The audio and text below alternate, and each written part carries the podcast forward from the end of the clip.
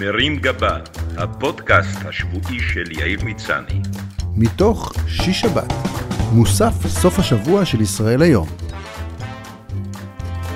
והשבוע, שבט פקקים ומכוניות. כל מי שנוסע בכבישי הארץ חש שהפקקים של התקופה האחרונה הפכו בלתי נסבלים. לא שאני מתגעגע לסגרים של תקופת הקורונה, אבל בינינו, המראה שכאילו נלקח מסרט בדיוני של כבישי ארצנו ריקים וזורמים, היה משובב נפש ומשובב לוז.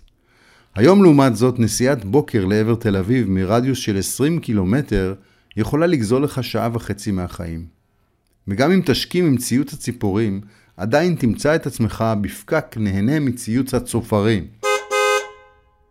אם אתה אדם ללא מחויבות, נדלניסט ללא משרד או עצמאי בלי חנות לפתוח, והחלטת שאתה יוצא לכיוון תל אביב ב-11 וחצי על הפרנג'י, עדיין תמצא את עצמך מזדחל במהירות של עשרה קמ"ש. הווייז הוא כמו חבר שלא נעים לו לבשר לך בשורות לא נעימות, כך שבתחילת הדרך הוא מודיע על מועד ההגעה אופטימי, ובמהלך הנסיעה הוא מעדכן אותו מדי פעם כלפי מעלה בתקווה שלא נשים לב. לאחרונה חלה החמרה בסינדרום ייפוי המציאות של האפליקציה. היא מודיעה על שינוי מסלול תוך הבטחה שלא נוסף זמן נסיעה, ואז מוסיפה לו כמה דקות. לאחרונה אני שומע יותר ויותר אנשים שמתלוננים על ווייז, מתגעגעים לימים היפים שבהם כולם היו צעירים ודייקנים, וטוענים שהאפליקציה משתה בהם, והיא כבר לא מה שהייתה פעם. לא בטוח שזה לא עוד תיאוריית קונספירציה, אם כי גם לי יצא לא פעם באמצע פקק בנסיעה ארוכה, לקבל מאדון ווייז המלצה לבצע בעוד 20 קילומטר פניית פרסה ולנסוע חזרה 50 קילומטר, מה שיגרום לי לנסוע מגדרה לבאר שבע דרך ג'נין.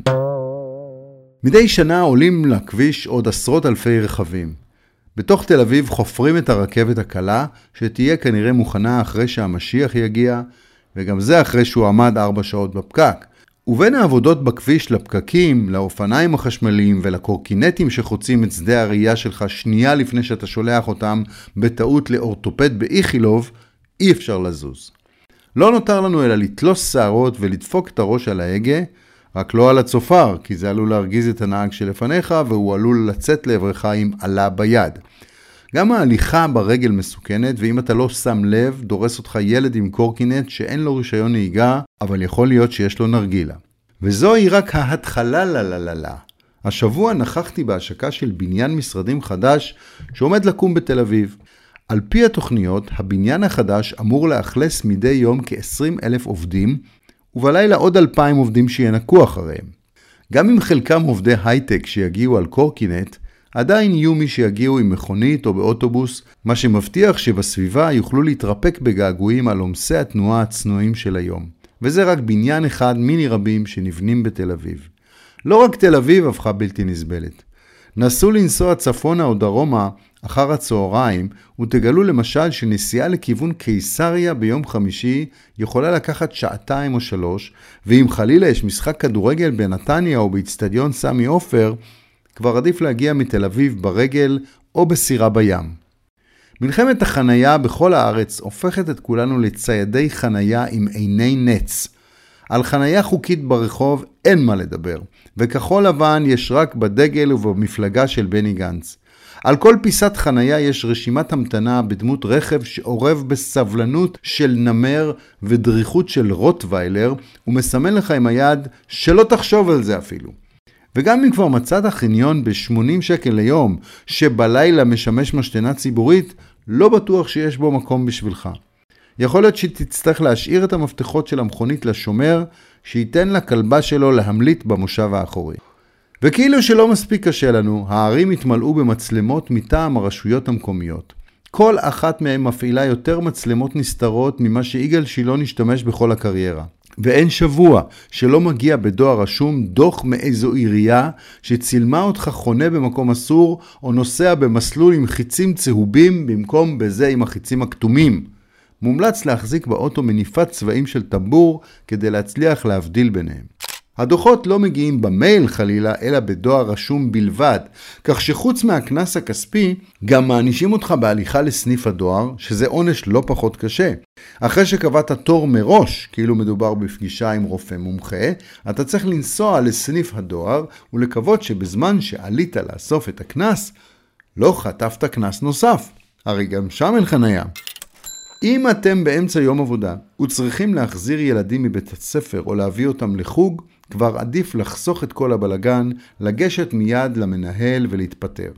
גם ככה תצטרכו לצאת שעה לפני הזמן כדי לא לאחר לגן, וכשתראו שאתם בכל זאת מאחרים כי הכל פקוק, תנסו לעקוף מהשוליים ותחטפו עוד דוח. בקיצור, הכי טוב זה לחכות כל היום באוטו ליד הגן ולעבוד מהאוטו, כמו מוקדן, עם אוזניות, או לחילופין, לשכנע את הילד לעשות חוג קראטה בזום.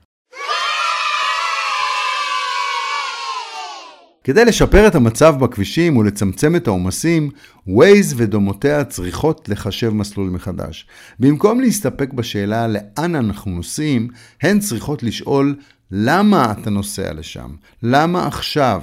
האם זה בכלל יהיה שווה את זה? והאם לא עדיף לך להישאר בבית ולראות פאולה וליאון?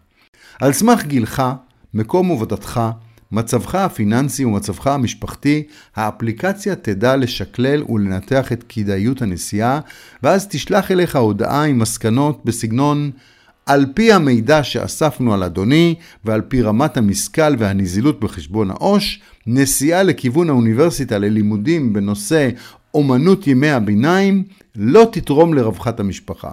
מומלץ לוותר על הנסיעה ובמקומה לרכוב על אופניים לסניף הביטוח הלאומי הקרוב.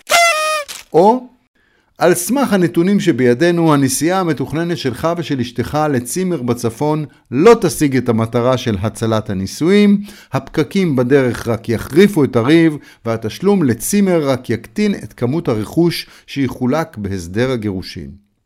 מכיוון שהרכבים האוטונומיים מתקרבים בצעדי הענק, ובהם כבר לא נצטרך לנהוג אלא רק להמתין בפקקים, כדאי שנערך לזמן הפנוי שייווצר לנו בדרך. הרכב יהפוך למעין משרד על גלגלים, עם מחשב, טלפון, מכשיר תמי 4, עציץ וארונית לתיוקים.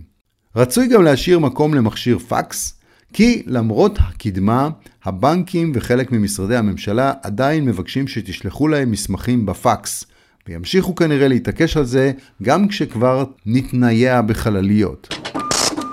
מכוניות העתיד עומדות להיות כולן חשמליות, ומכיוון שהפקקים לא נוסעים לשום מקום, עשויה להיווצר בעיית טעינה למי שעומד שעות על הכביש. מה שיביא למקצוע חדש, טועני דרך. הם יהיו בדיוק כמו מוכרי הבייגלה בצמתים והגזלנים ליד בסיסי צה"ל. גזלנים חשמליים עם סוללות בבגאז' שתמורת סכום מופקע יטעינו לך את האוטו. בעתיד הלא רחוק, המשפט הכי נפוץ בכביש יהיה אחי, יש לך מטען ליונדאי? שבוע טוב. מרים גבה, הפודקאסט השבועי של יאיר מצני. מתוך שיש שבת, מוסף סוף השבוע של ישראל היום.